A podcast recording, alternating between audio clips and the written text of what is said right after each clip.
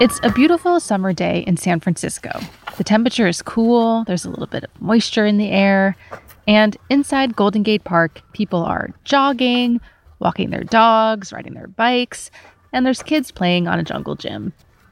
Basically, everyone seems to be having a great time, except for me. Hmm.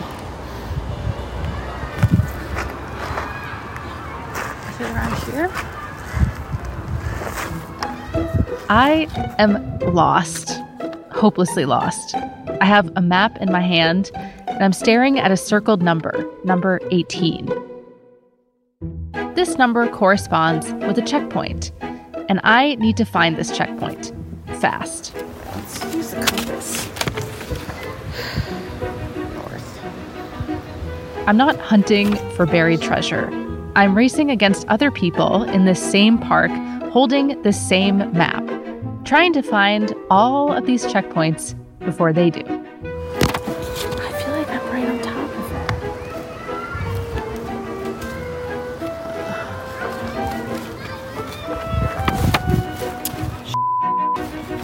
it. I'm Amanda McGowan, and this is Atlas Obscura, a celebration of the world's strange, incredible, and wondrous places.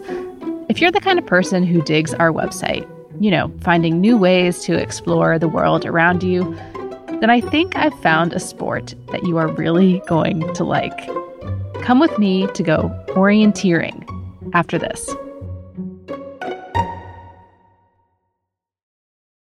If you're looking for a place where the wide open skies and the towering mountains inspire you to find an untapped part of yourself, you might want to take a trip to Wyoming.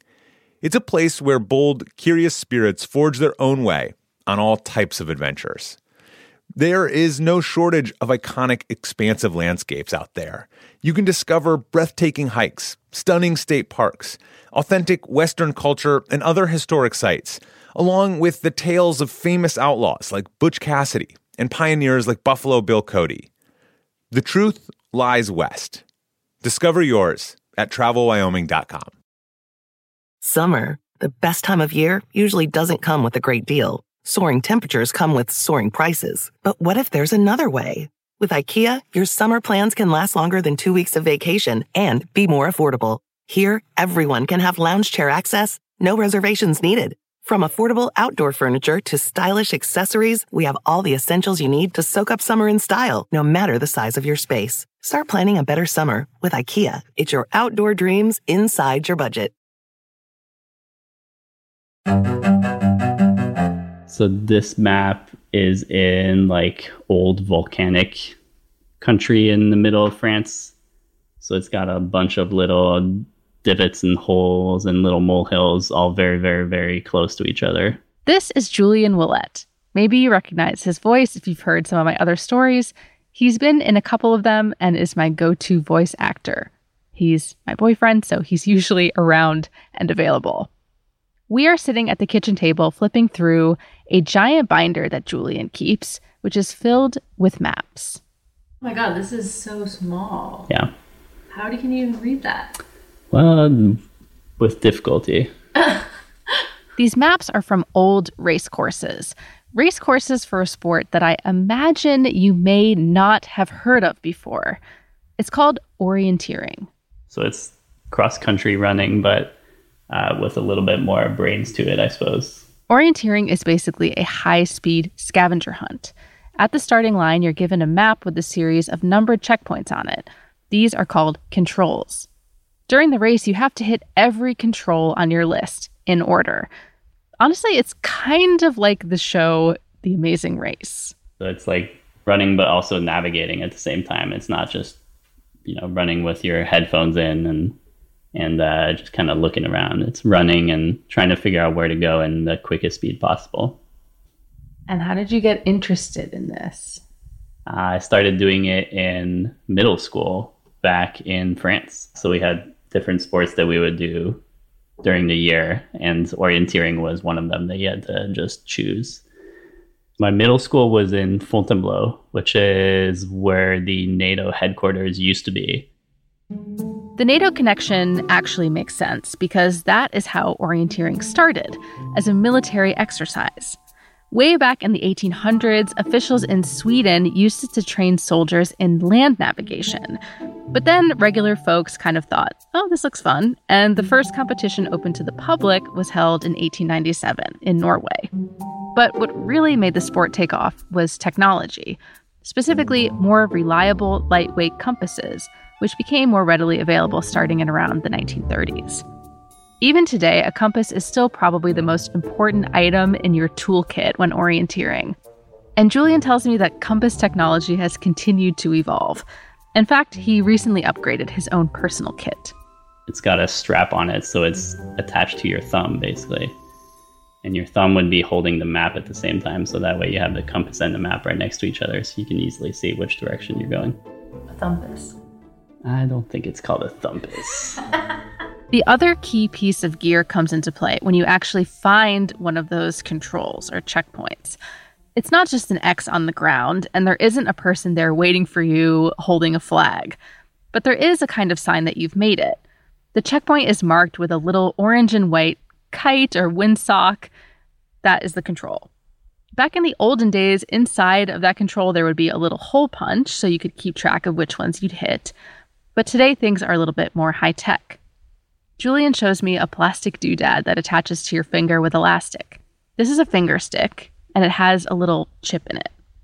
Instead of trying to memorize or, you know, hole punch like people used to do, you would just use this little piece of plastic that would beep on a little electronic box that's in the control.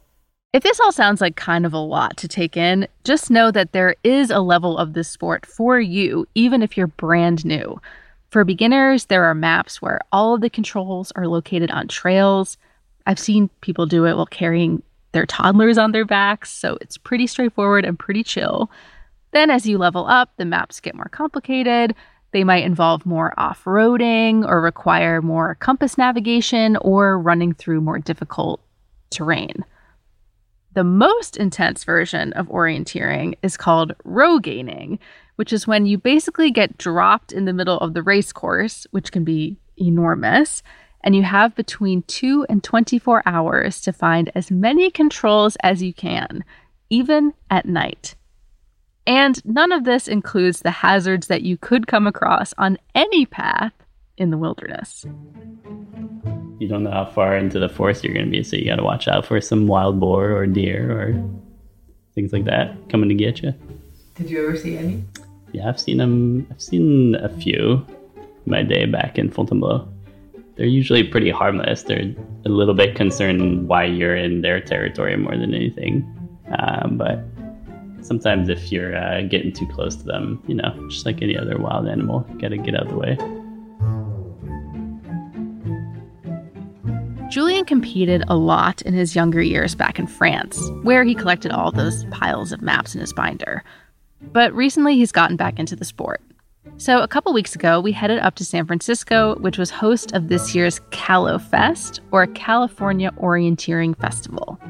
We signed up for a race in Golden Gate Park, right in the middle of the city. After checking in, we got our bibs and our finger sticks, and we watched the competition getting warmed up.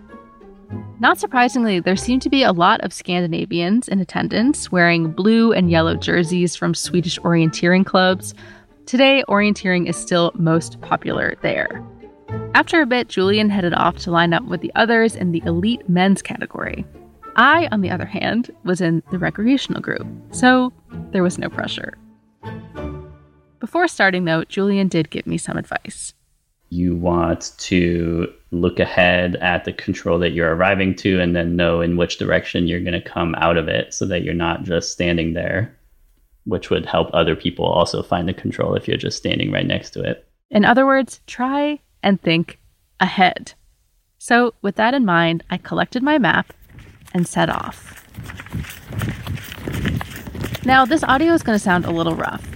It turns out I kind of underestimated how difficult it would be to run and navigate and record at the same time.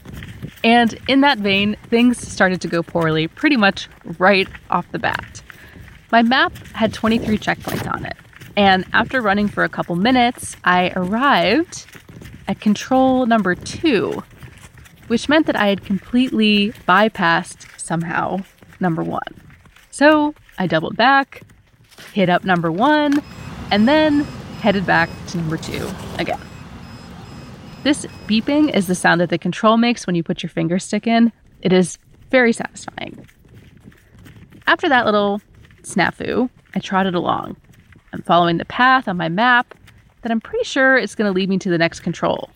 But then up ahead, I start to hear kind of the muffled sounds of people talking. And then I see like a little tent. And I realized that I had somehow ended back at the starting line. Like I approached it from a different angle. It was extremely humbling and upsetting. But I have to say, even as I was getting lost, it was all kind of pleasant. There was a lot to see in Golden Gate Park. There was a lawn bowling area, a polo field, and even I'm jaywalking to see bison.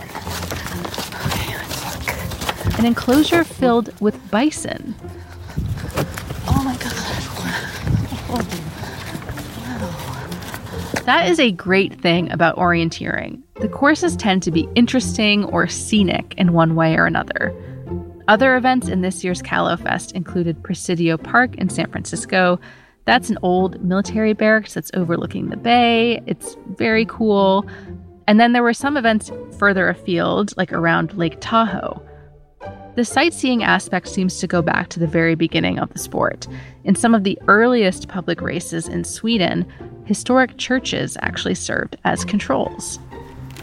Slowing down here to enjoy these bird sounds.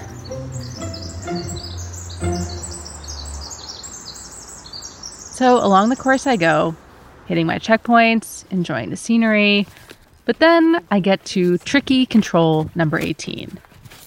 My map tells me that there should be a path next to a pond, and Oh, there's the pond. but there's no path. So I decide to consult my compass. Is it around here? Yeah, the compass skills definitely need to be improved on, but that is okay because eventually I did find Control 18 and then I found Oh god, oh oh oh. Double check, double check, double check. Ooh!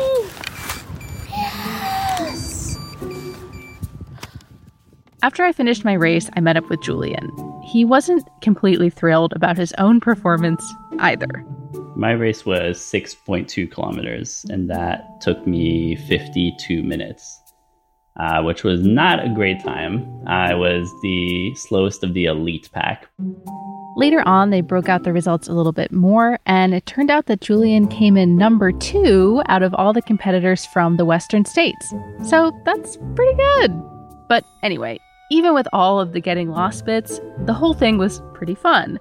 And I'm started to make some connections. Because ever since I've known him, Julian has always been a kind of sheepdog type person. Like in a group of people, he's always the one to take charge of navigation, checking the map, etc. And understanding that he's been doing orienteering for so long, I'm kind of starting to get where this comes from and how these skills get built. I'm nowhere near that point myself, but I do like the idea of getting better at it. Maybe eventually I will memorize the next couple steps in directions instead of checking my phone every 15 seconds. And someday, maybe even I'll turn GPS off entirely.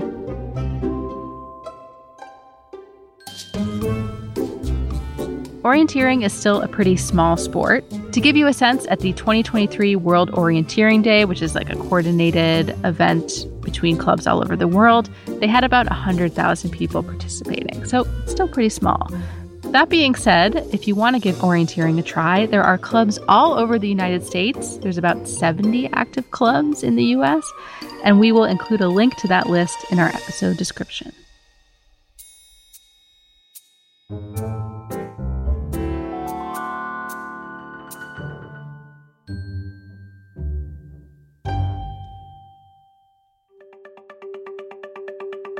Our podcast is a co production of Atlas Obscura and Stitcher Studios. Our production team includes Dylan Thuras, Doug Baldinger, Chris Naka, Camille Stanley, Manolo Morales, Baudelaire, Gabby Gladney, our technical director is. Casey Holford, This episode was mixed by. Luce Fleming. Our theme and end credit music is by Sam Tyndall. And if you would like to learn more about anything that you heard today, go to atlasobscura.com. There is a link in our episode description. I'm Amanda McGowan, wishing you all the wonder in the world. I'll see you next time.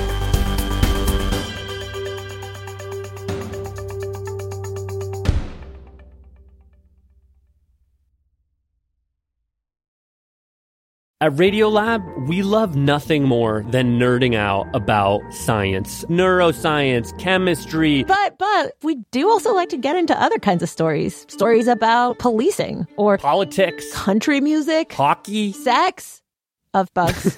Regardless of whether we're looking at science or not science, we bring a rigorous curiosity to get you the answers. and hopefully make you see the world anew. Radiolab, adventures on the edge of what we think we know. Wherever you get your podcasts. Hi, I'm Lale Arikoglu, host of Women Who Travel. Women Who Travel is a transported podcast for anyone curious about the world. We talk to adventurers and athletes. I've raced the Godzone Adventure Race, which is on the South Island and goes through the mountains down in the Southern Alps on New Zealand. That was eight days spent out in the wilderness. And chefs. Iranian food is home, it's family, it's love. And we share dispatches from our listeners. Ireland is full of these, I I will call them ghosts of the past. From stampeding elephants to training sled dogs. We hear it all. The dogs will curl right up with you, and it can be kind of cozy waiting things out. New episodes of Women Who Travel publish every Thursday. Join us wherever you listen.